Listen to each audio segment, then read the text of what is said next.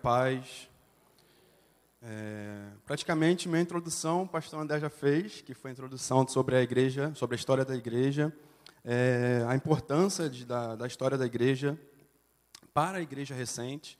É, isso surgiu em nossos corações, nossos, nosso que eu digo é meu e do Lucas, no final do nosso IBRMEC, antigo IBRMEC que a gente fazia, da antiga aliança, tem que fazer um TCC. E o TCC era praticamente a pregação durante um ano para a igreja. O que você levaria para a igreja durante um ano? E eu conversando com o Lucas, o trabalho podia ser feito em dupla.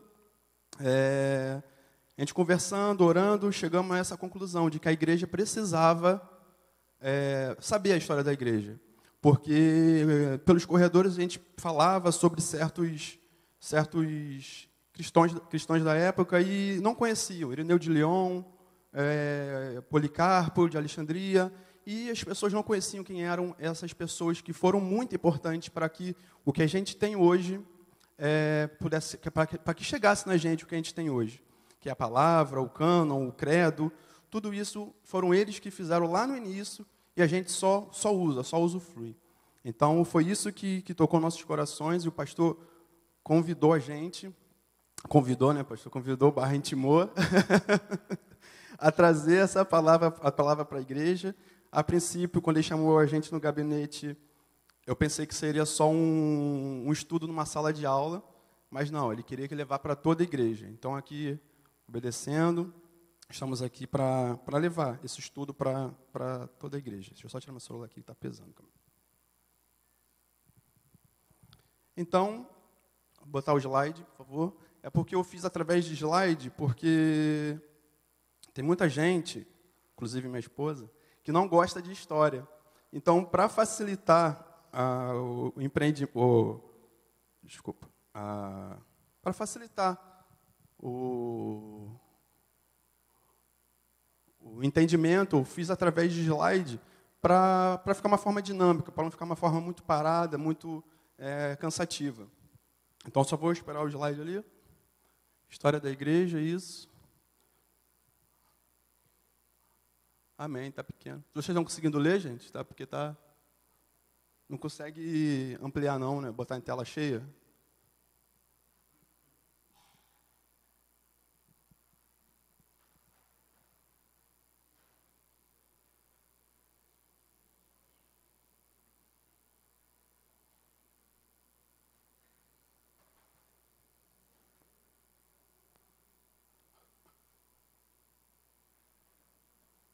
Amém. Eu vou falando, se conseguir ali, amém. Se não conseguir, amém também. É, nosso objetivo foi esse, e conhecer a história, conforme foi dito, é se autoexaminar.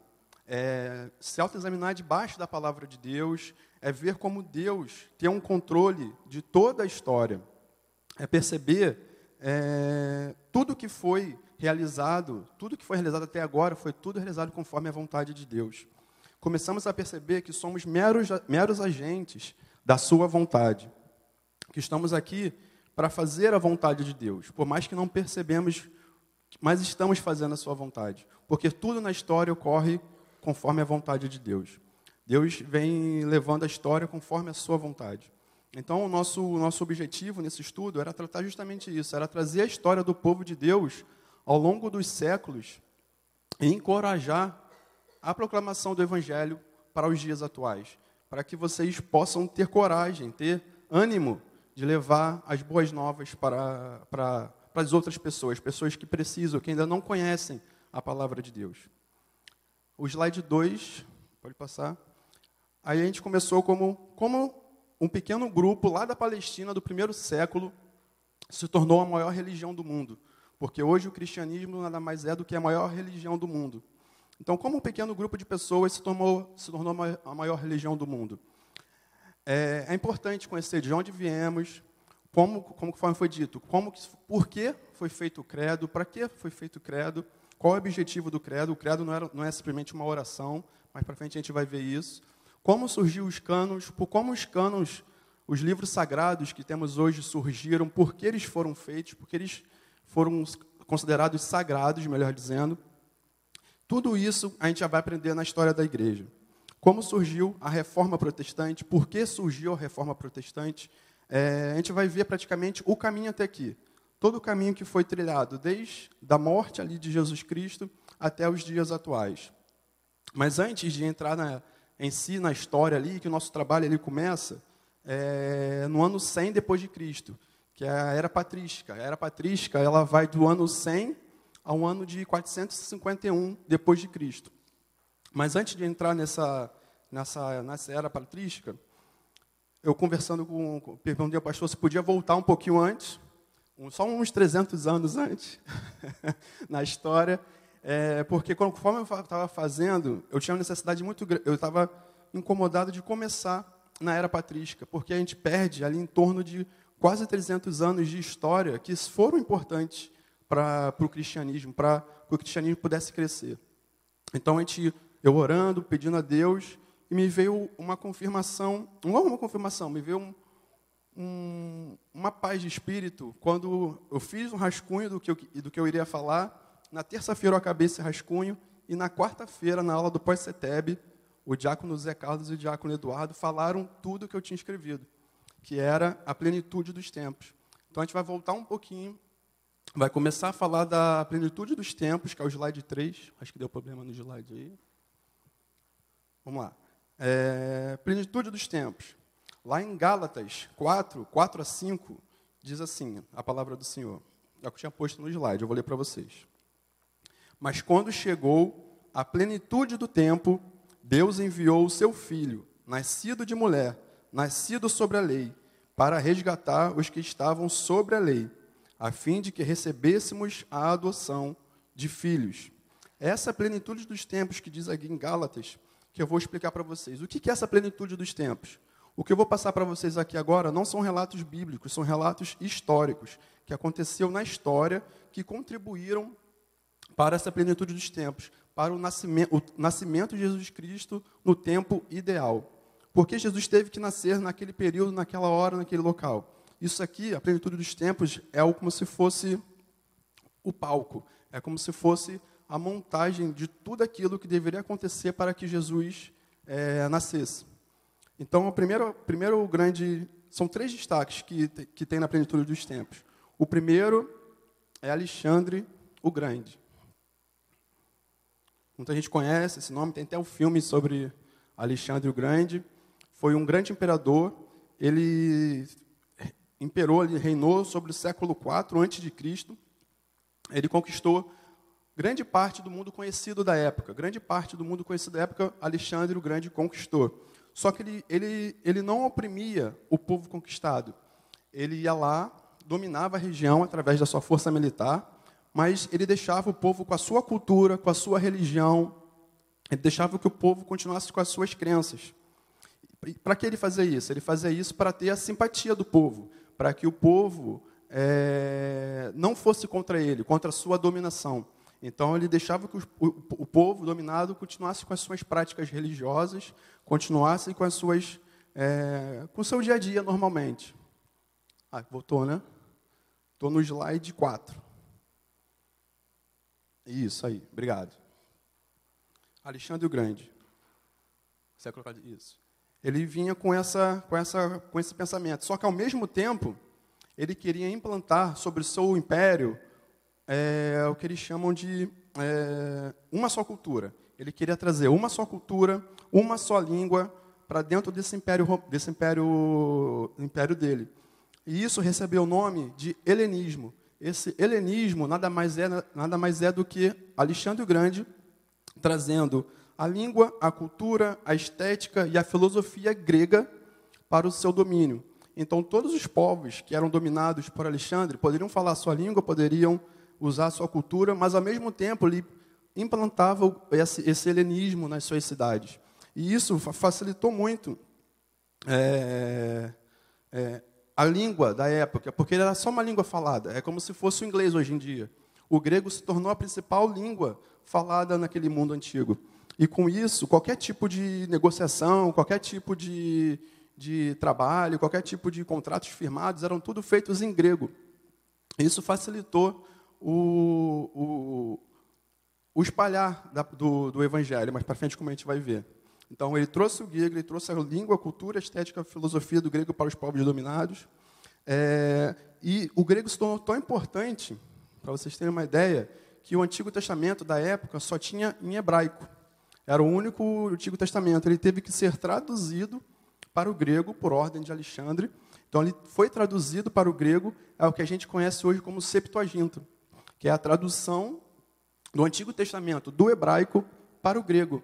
Então foi tão importante o grego que até o Antigo Testamento, que só existia em hebraico, teve que ser traduzido para o grego.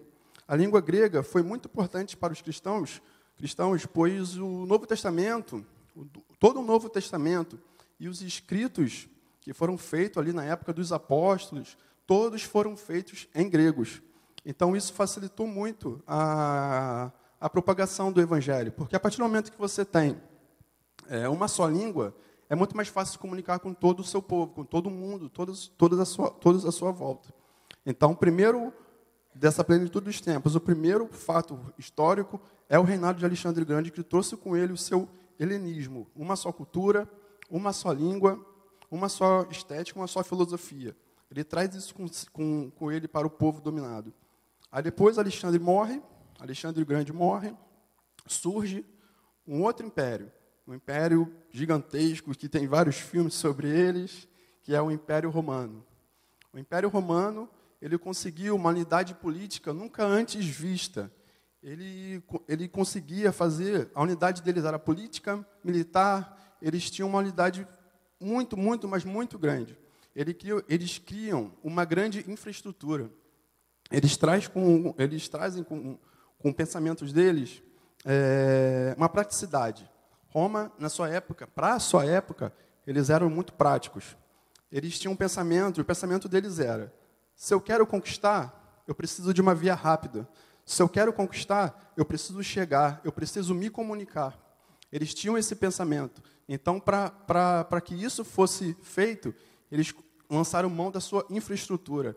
Eles construíram muitas estradas, construíram muitas, muitas coisas extraordinárias para a época. Mas o principal ponto aqui que eu quero destacar são as estradas, são, é a paz romana. Porque a partir do momento que eles conquistavam uma cidade, um local, um, uma tribo, eles só iam para a próxima a partir do momento que tivesse uma ligação de uma estrada atrás até aquela, aquela cidade que eles dominavam. Então, eles não iam avançando a qualquer modo. Eles iam avançando com a sua, é, com a sua comunicação, com o seu armamento, tudo, a, tudo vindo conforme eles queriam. Eles não iam de qualquer forma. E isso facilitou muito, essas estradas romanas, eles facilitam muito a propagação do evangelho. Porque conforme a gente vai ver nas palavras, conforme eles estão indo para a cidade tal, indo para a cidade tal, na palavra, eles usam essa cidade, essas estradas romanas. Eram, as estradas romanas eram usadas. E tinha uma, uma paz nas estradas romanas.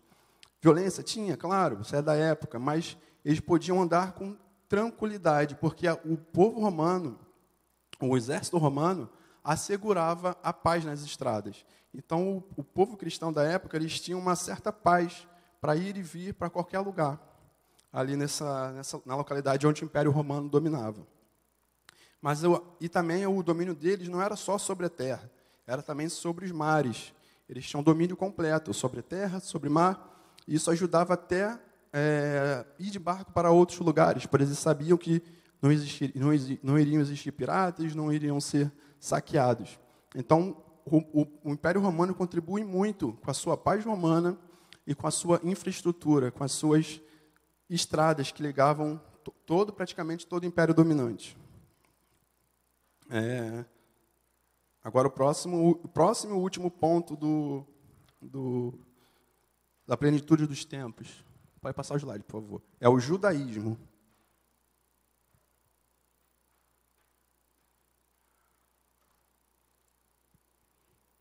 Sem falar, mas Carlos, o judaísmo contribuiu para o nascimento de Cristo, para a plenitude dos tempos?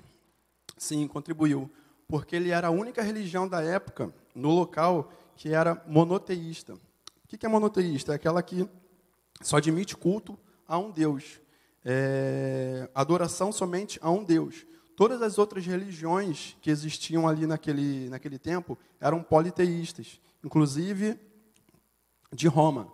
Então, todas as, religi as religiões ali da época eram politeístas. A única que vinha, que vinham que vinha trazendo o pensamento monoteísta eram os judeus. Então, isso contribui muito para quando, quando o cristianismo viesse a surgir, já ter essa ideia de um único Deus, de um único, de um único Deus ali para que deve, que deve toda a adoração.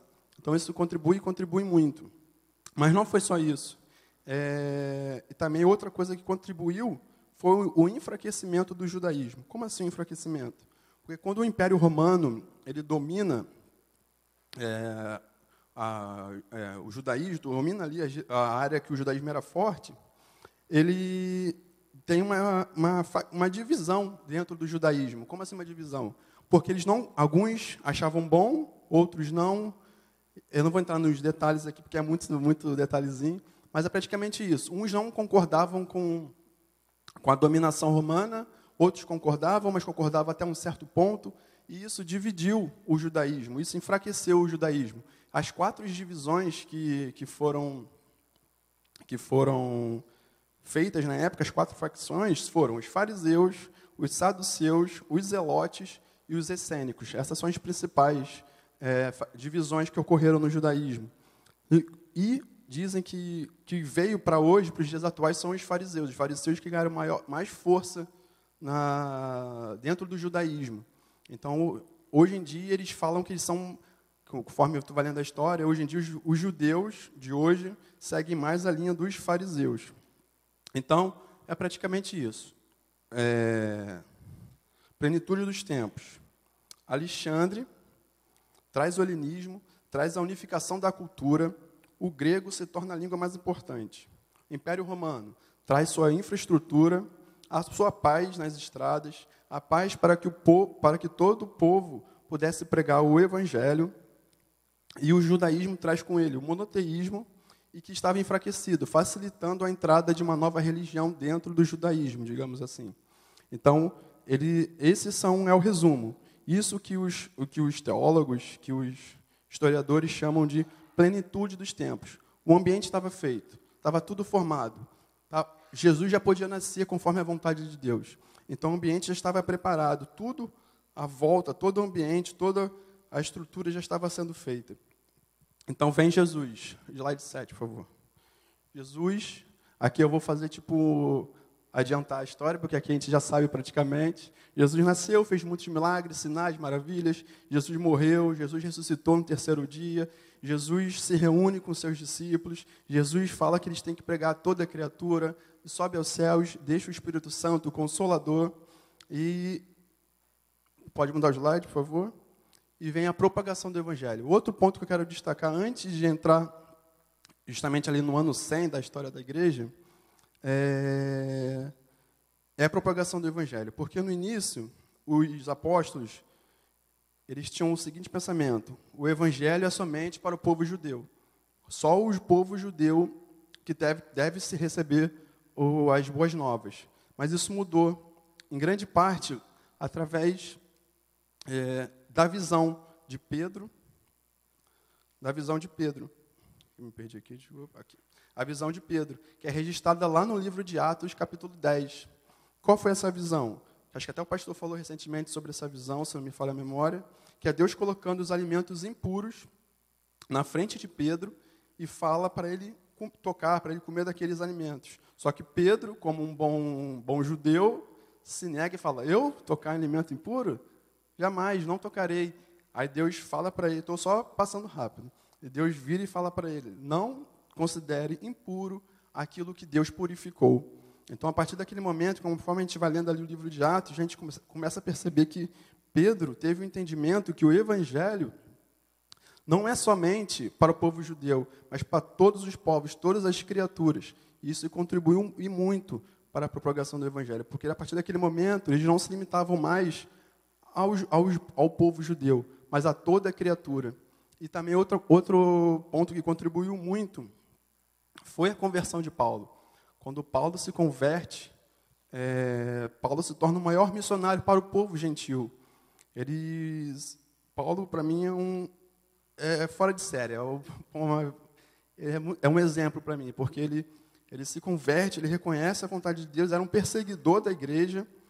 Ele, ele estava junto ali quando Estevão foi apedrejado e, e ele se converte. E quando ele se converte, ele leva as boas novas para todos os povos. Ele entendeu que, a, que, a, que, aquela, que aquela mensagem não podia ficar somente parada para o povo judeu, mas era para todos os povos. Ele, ele contribui e contribui muito para, para o povo, que o povo gentil recebesse, o povo gentil recebesse o evangelho, recebesse a palavra de Deus. E o outro ponto são as pessoas normais, pessoas como eu, como você, que, que levam essa palavra adiante. Pessoas que podiam viajar antigamente nas estradas romanas com tranquilidade, pessoas que receberam as verdades ali no início dos apóstolos, dos discípulos dos apóstolos, que elas podiam passar de, de estrada em estrada com tranquilidade e levar o evangelho. Pessoas, comerciantes, é, ferreiros, pedreiros, pessoas normais, pessoas do dia a dia que contribuíram e contribuíram muito também para a propagação do Evangelho. Porque quando a gente fala de propagação do Evangelho, a gente pensa logo nos que estão na Bíblia. Sim, eles são muito importantes, mas essas pessoas, como eu, como você, também somos importantes para que o Evangelho se, se propague para todo, para todo mundo. Temos que fazer a nossa parte, temos que falar de Cristo para toda e qualquer criatura. Não devemos ficar com vergonha, não devemos ficar com vergonha de ser, hoje em dia está na moda o cancelado, porque por, por não falar de Cristo. Não, temos que falar de Cristo, temos que falar é, das boas novas da salvação, porque a gente conhece a verdade, mas tem muita gente aí fora que, que ainda não conhece essa verdade. Então, às vezes, eu lembro, quando estava fazendo esse estudo aqui, eu lembro que, é, que a gente tem um, tem um escritório e a gente começou a contratar uma empresa para fazer marketing no nosso marketing digital. E era Natal, Natal, Páscoa, não lembro qual era o, qual era o, qual era o, a ocasião, mas acho que era Natal. Aí o, o, pessoal do marketing não queria botar nada religioso no, no, no, no, na propaganda. A gente falou, por que não? Ah, não, porque é uma propaganda de trabalho, não vai pegar muito bem, clientes podem querer sair. Eu falei, então que assim seja, mas faça é, o tema religioso, porque eu sou cristão acima de tudo. Se eu tenho isso aqui, é porque Cristo me deu. Como que eu vou negar Cristo num simples comemoração? Acho que era Natal. Acho que era Natal. Como que eu vou negar o meu Deus num, numa comemoração de Natal? Então faça. Se eles forem sair por causa disso, não posso fazer nada, que saiam. Mas eu não vou negar a Cristo. Não, era um simples, um simples post de Instagram. Mas eu não vou negar meu Deus por causa disso. E assim foi feito. Eles fizeram lá com com, com cruz, com Natal, tudo direitinho, porque o Natal representava isso, representa Cristo, e não as coisas desse mundo. Então nós não devemos ter essa vergonha que às vezes nós temos de, até no trabalho, falar que somos, somos, somos filhos seguidores de Cristo. Não, temos, acima de tudo, em primeiro lugar, somos filhos, de, filhos do Senhor. Então isso tem que vir à frente de qualquer coisa que a gente faça. Temos que ter sempre esse pensamento. E eu sempre trouxe comigo isso que disse: Eu não botar Deus à frente em tudo que eu venha fazer, eu não vou fazer a vontade de Deus. Então, que é, eu sempre pedi que Deus me, me encaminhasse, Deus me instruísse, e assim eu estou seguindo, seguindo a vontade de Deus, assim eu espero, e caminhando passo a passo, porque não é fácil, é difícil, mas é um caminho que a gente escolheu, escolheu, entre aspas, né? que é um caminho que Ele nos, nos colocou. Então, é, que assim seja. Aí começa. Propagação do Evangelho, começa as primeiras perseguições.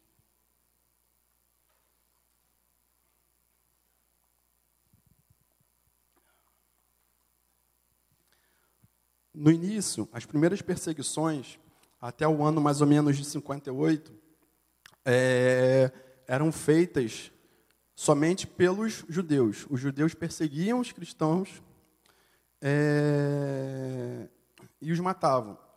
Mas matavam, uma, fazer um sobressalto aqui antes, é, eles não tinham autoridade para matar ninguém. Nenhum judeu podia, tirar a vida de ninguém, a não ser que fosse levado ao Império, ao Império Romano para ser julgado, que assim foi com Jesus Cristo. Mas quando a gente vê Estevão ser apedrejado, lá no livro, lá na Bíblia, a gente vê Estevão ser apedrejado, aquilo ali foi uma morte que não estava sobre a lei do Império Romano. Aquela ali foi uma morte que o povo judeu fez contra ele, foi uma forma informal, uma forma ilegal de matar Estevão. Ele foi praticamente é, linchado em praça, em praça pública. Então aquilo ali não estava conforme a lei do Império Romano. Porque para você matar, é, um judeu matar alguém, eles não tinham essa autoridade, eles tinham que ser levados a julgamento. Então Estevão não foi levado a julgamento e tantos outros é, diáconos, diáconos, tantos outros apóstolos não foram levados a julgamentos, foram mortos pelo, pelo povo judeu. Até que isso muda de figura. Entra na história Imperador Nero. Ele reinou de 54 a 68 depois de Cristo. No, no, com Nero começa ocorre a primeira perseguição romana a, ao povo de Cristo. A primeira perseguição oficial do Império Romano. Nero, como todo grande imperador da época, ele tinha uma mania de grandeza grandeza, de poder, e isso subiu à sua cabeça. Qualquer pessoa que falasse contra ele, ele mandava matar. Não tinha julgamento, não tinha nada. Ele mandava matar. E isso foi isso foi incomodando. Desculpa. Foi incomodando o povo de uma certa forma, até que teve o grande incêndio, 18 de julho de 64. Grande incêndio de Roma, que até hoje é o marco da história, que fala que Nero botou fogo em Roma, eu lembro disso na escola, que a gente aprende isso na escola. O grande incêndio de Roma, que Nero destruiu Roma. Mas até hoje não tem evidências que comprovem que Nero é, foi o, o autor desse incêndio.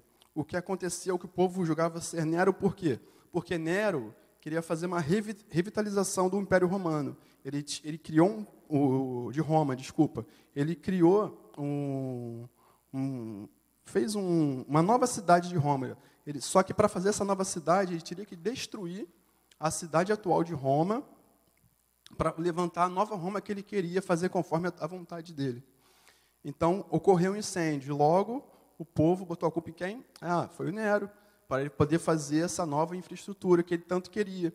Só que Nero, percebendo que o povo estava botando a culpa nele, o que, que ele, ele mesmo percebeu? Que os únicos bairros esse incêndio durou, esqueci de falar, seis dias e sete noites. Foi um incêndio que destruiu praticamente toda Roma. Toda Roma foi totalmente destruída. E Nero, percebendo que os únicos bairros que não foram atingidos pelo incêndio foram bairros que a maioria eram cristãos. Então, o que, que ele fez? Opa, aquele povo ali ó, não foi atingido pelo incêndio. Então, quem botou, quem fez o incêndio? Os cristãos. Vamos matar todo mundo. Então, eles são culpados pelo incêndio de Roma. Então, assim começou uma perseguição no ano de 58, não, de 64 até 68. Foram quatro anos de muita perseguição. Quatro anos de uma verdadeira carnificina. Pode mudar o slide, por favor. É, eles eram mortos de todos os tipos. Eles eram mortos, é, entregue aos leões, só por, só por ser cristão. E o Nero não dava a opção de você se negar ao seu Deus. Ele não dava essa escolha. Se você dizia que era cristão, você era condenado à morte. Então você, eles morriam de forma é, muito violenta. Eram é, cabeças, cabeças eram cortadas, eram jogados aos leões vivos, eram queimados vivos, simplesmente porque seguiam a Cristo. E isso com, às vezes, a multidão em volta nas arenas vendo esse, esse tipo de, tipo de, de morte. Foi, isso durou praticamente quatro anos. Foram quatro anos de muita perseguição. Quatro anos que muito, muitos seguidores de Cristo morreram. E quando eu digo seguidores, não são só homens, foram homens, mulheres, idosos, idosos crianças, famílias inteiras foram, foram massacradas pelo imperador Nero. E o pior, conforme você vai lendo as mortes, o que me chama mais atenção era, era o tipo de morte que, eram, que os cristãos serviam de tochas, serviam de luminares para, o, para a cidade e para o jardim do imperador. Como assim servir de tocha? Eles eram amarrados, lambuzados em piche, eram feitos postes, eles eram colocados em postes sobre toda a cidade, sobre todo o jardim do imperador, e eram ateados fogo, fogo vivo. Eles queimavam, gritavam pendurado e servia para iluminar a cidade. Então, foi um verdadeiro massacre que Nero fez com, simplesmente por seguir a Cristo. Então, muitos, muitos, mas muitos é, cristãos morreram nessa época. E, em 68, Nero se mata, devido à pressão popular, digamos assim dizer, que o povo não aguentava mais ele como imperador. Ele se mata em 68, e esse decreto que ele assinou sobre caçar, sobre buscar os cristãos, ainda continua valendo. Ele vale, só que ele fica mais brando, ele fica mais suave, digamos assim. É, a igreja vivia uma relativa paz, podemos dizer assim. Só que aí, em 81, surge o Tito Flávio Dominiciano, outro imperador romano. É o slide do, isso. Tito Dominiciano. É, ele queria restaurar a glória de Roma, a glória antiga de Roma. Porque até então Roma já estava em decadência, estava começando a cair um pouquinho, e ele queria trazer de volta essa de Roma. Mas como queria fazer isso? Ele queria que o povo voltasse a adorar os deuses romanos, ele queria que o, que o imperador voltasse a ser reconhecido como, como um deus na terra, ele queria que, que qualquer outro deus fosse é, jogado para escanteio, tipo assim, não, não tem outro deus a não ser os deuses romanos, a não ser eu como, como rei, como representava Deus aqui na terra, representante de Deus aqui na terra, e com isso, é, claro, com isso, o povo cristão volta a ser perseguido. Por quê? Porque eles se negavam a fazer isso, eles se negavam a reconhecer é, Dominiciano como imperador, como, como Deus aqui na terra. Domiciano foi, fez, ele exigia sacrifício para sua inteligência. Olha, ele queria que o povo fosse lá, acendesse o um incenso para a sua inteligência, e quem fizesse isso saía tipo com um certificado de adoração comprovando que fez aquela adoração.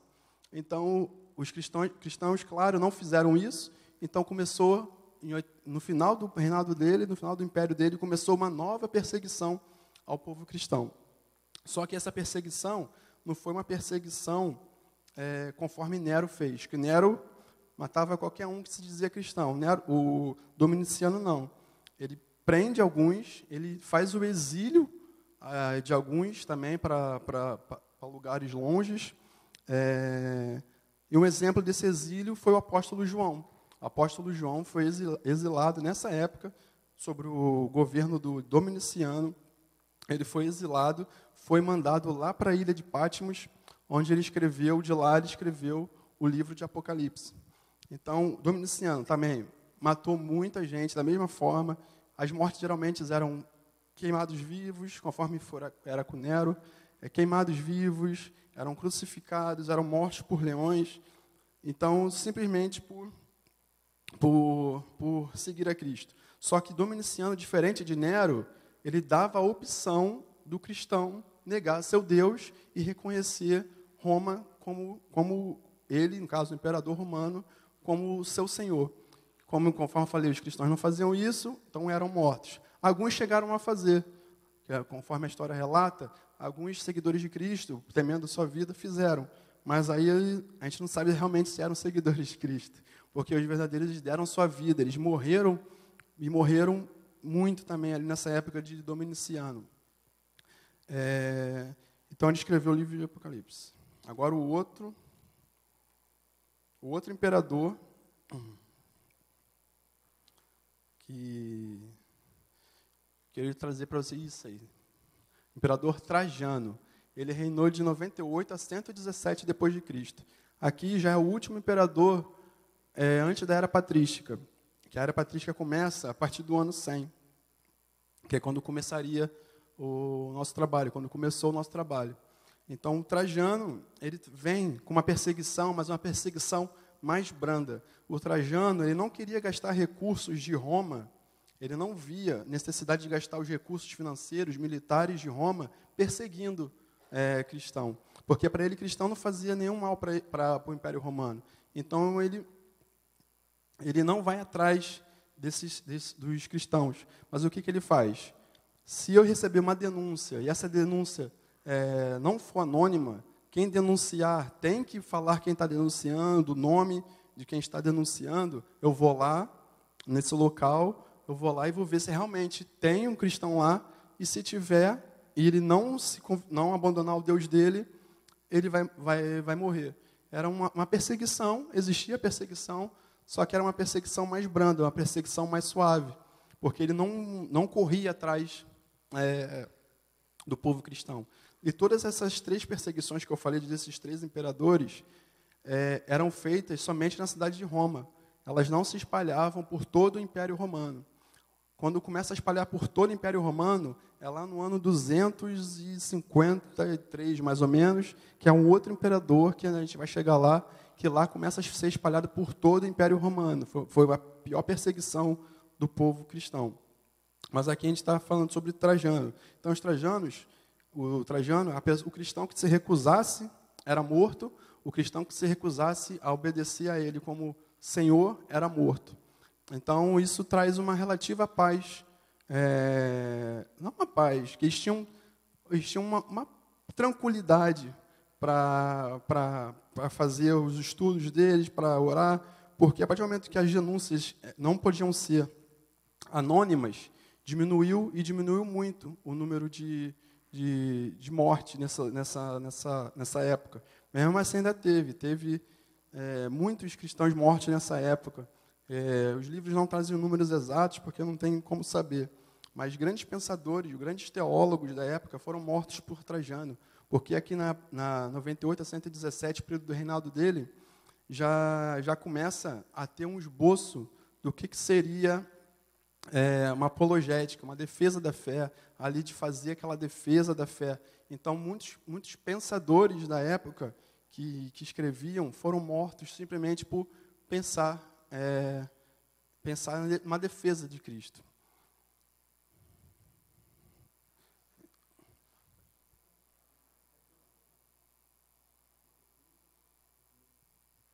Então a gente vai começar a entrar agora é, no período patrístico, que é o período de 100 a 451.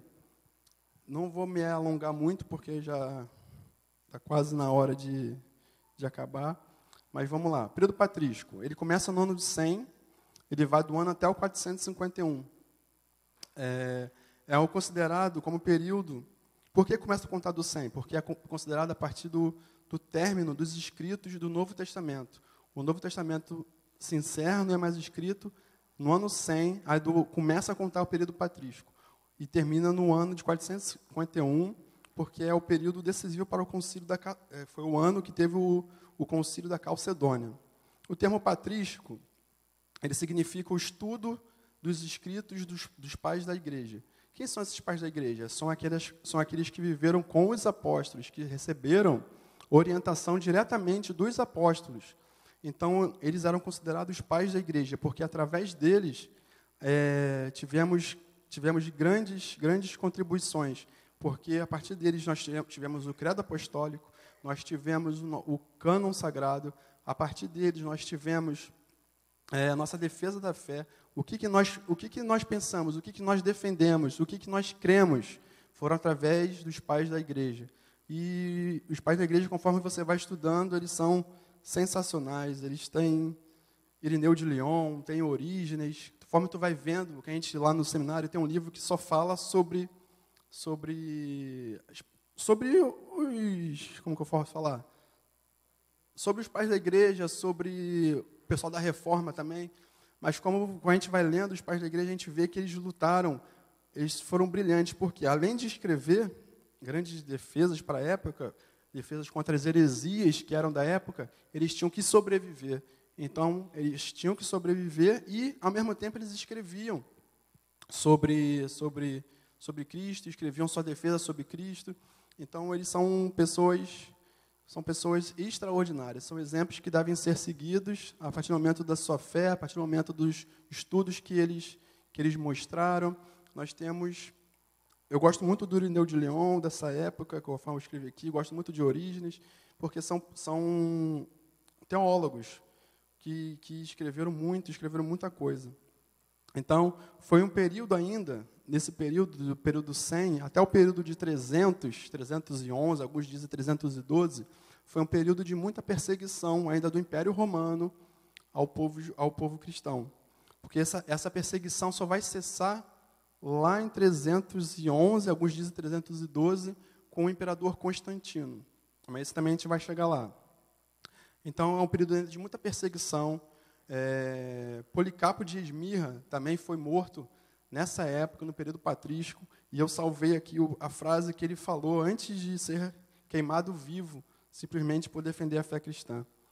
Ele tem um, tem um livro que tem um debate entre, com ele e o governador romano, e ele, o governador romano tenta fazer de tudo para que ele é, largasse o nosso Deus, largasse o Deus e voltasse para o ao, ao imperador. E ele fala no final assim: Eu sirvo há 86 anos a Jesus, e ele não me fez mal nenhum. Como eu blasfemaria ao meu rei que me salvou? Então ele foi, então o imperador, o governador virou para ele, então você vai ser, ele ia ser crucificado. É, através dessa resposta, o imperador, o governador mudou de ideia e falou: então por causa dessa tua resposta você vai ser queimado vivo.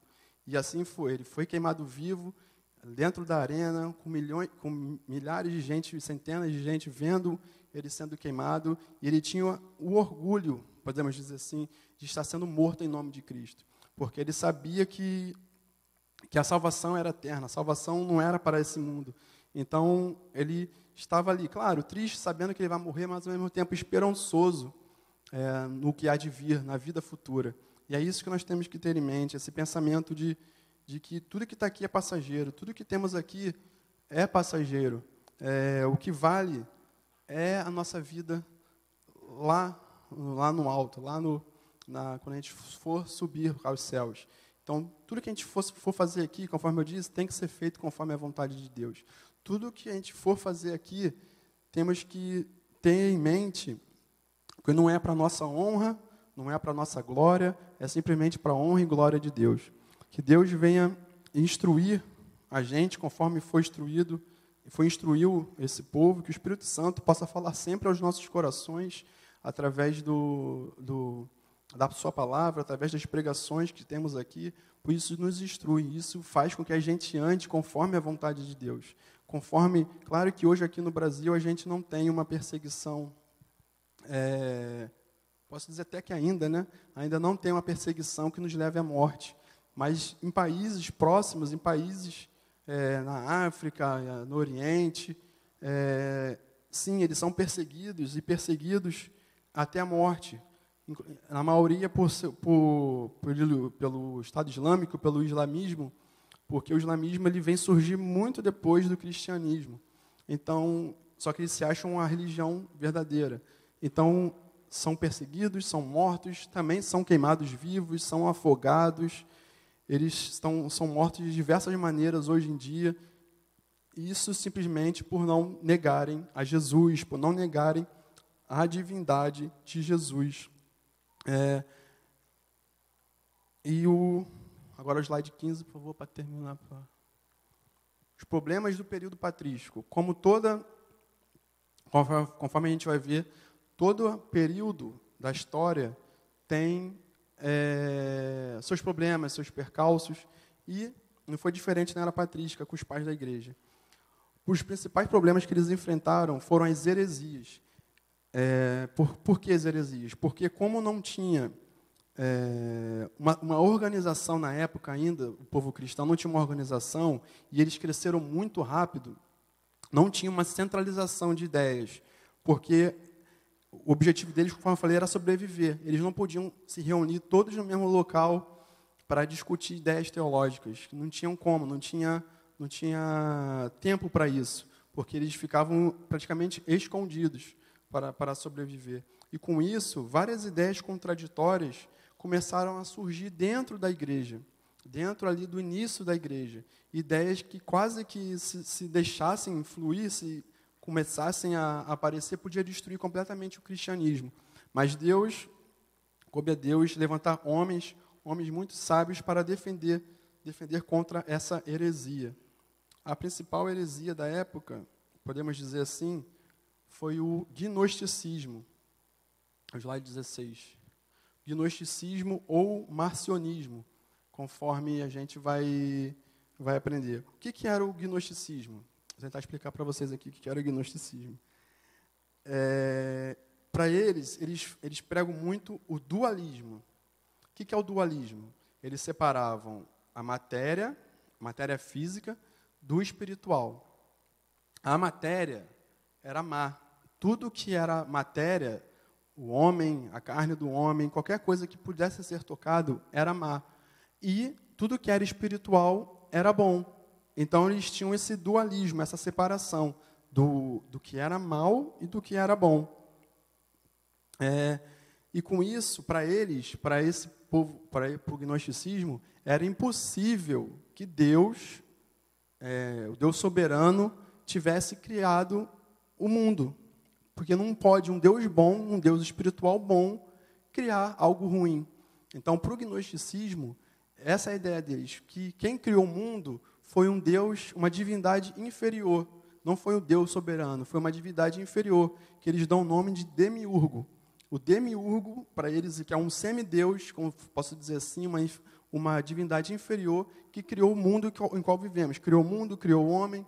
Então, isso foi entrando dentro da igreja da época, dentro dos, do, das igrejas locais, esse pensamento. E esse pensamento, que ele é de origem grega, ele vem com Platão, se não me falha a memória, ele que traz esse pensamento de, do, do dualismo, do gnosticismo, e ele quem traz isso para dentro da igreja foi Marcião. Marcião, ele traz esse pensamento, ele junta esse pensamento gnóstico com o pensamento cristão e forma o marcionismo, que são aqueles que seguem Marcião. Ele praticamente ele traz o gnosticismo para dentro da igreja. E isso era uma, foi considerado uma heresia, uma heresia muito grande pelos, pelos, pelos pais da igreja. Porque para eles, porque a partir desse pensamento, de que Deus não criou o mundo, Deus, é, Deus era bom e a matéria é má, então não tem como Deus ter criado o mundo. O marcionismo, o que, é que ele faz? Existem dois deuses, dois demiurgos. Um do Antigo Testamento, que criou o mundo, e um do Novo Testamento, que é amor. Eles pregavam isso dentro do cristianismo, porque para eles era impossível um Deus só ter criado o mundo, um Deus da lei, um Deus que era era da lei, ser o mesmo Deus é, da, do amor. Para eles era impossível, não batiam essa ideia. Então o Marcião fala: não, são dois demiurgos. Um é, criou o mundo, que é o Antigo Testamento, que, que domina sobre o Antigo Testamento. Vem Jesus, que não para eles não era Deus. Jesus para eles é só alguém que tinha a essência de Deus, não era Deus. Eles quebravam a divindade de Jesus e falava: não, vem um outro Deus, um outro demiurgo que reinou, que reina, enquanto foi esse que Jesus trouxe. Então eles tinham essa separação. E isso foi, foi incomodando a igreja, foi incomodando a igreja, é, porque a partir do momento que você tira a essência de Jesus, é, tira a divindade de Jesus, desculpa, todo o cristianismo cai por, cai por terra. Então, os pais da igreja pensavam, não, isso é maresia, isso não isso não está certo, a gente não, não, não, não concorda com isso. E eles criaram a sua própria Bíblia, o, os, os, os marcionismo, os seguidores de Marcião, eles criaram a sua própria Bíblia, mas a Bíblia deles só tinha as epístolas paulinas, porque eles diziam que era só ali que tinha a verdade, e o Evangelho de Lucas. O Evangelho de Lucas editado. Qualquer menção que se tinha sobre o Antigo Testamento, sobre o povo judeu, eles tiravam, eles tiraram da Bíblia deles. Então, conforme, porque nesse período não tinha ainda um cânon sagrado, não não estava registrado quais eram os livros sagrados. Então, Marcião fez para ele a Bíblia, dele. E assim foi levado. E com isso, com, isso, com esse pensamento, é, vem a defesa da fé.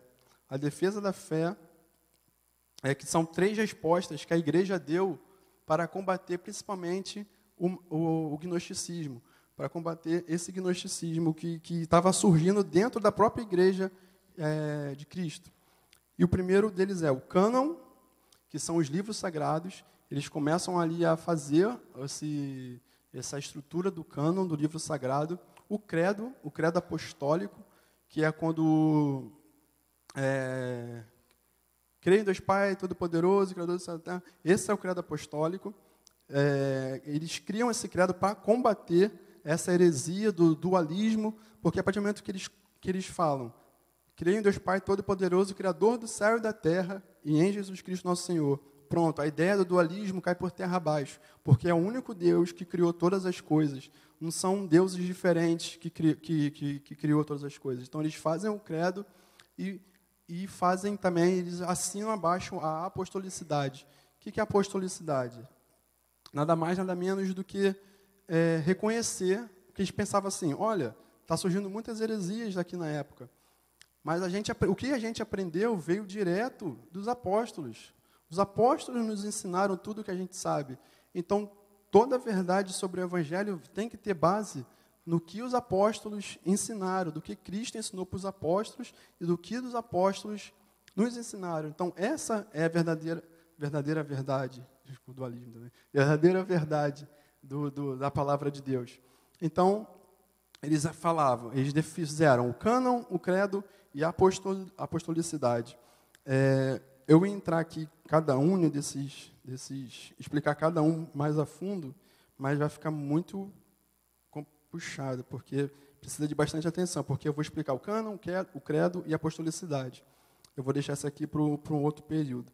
Então, eles tiveram problemas, tiveram muitos problemas da, nesse período, teve mais, que a gente vai trazer também, Aqui é só o início, mas o destaque aqui seria praticamente a perseguição, a perseguição do povo ali no início, a perseguição que o povo sofreu para que o evangelho fosse propagado, para que o evangelho fosse chegasse aqui hoje para mim, para você, para que a gente pudesse com tranquilidade sentar nos nossos bancos, abrir nossa Bíblia, fazer o nosso culto racional a Deus, e isso tudo veio lá de trás, veio lá de trás, veio dos primeiros pais da igreja, até antes dos pais da igreja, conforme a gente foi vendo, foram pessoas que foram mortas simplesmente por ser seguidoras de Cristo.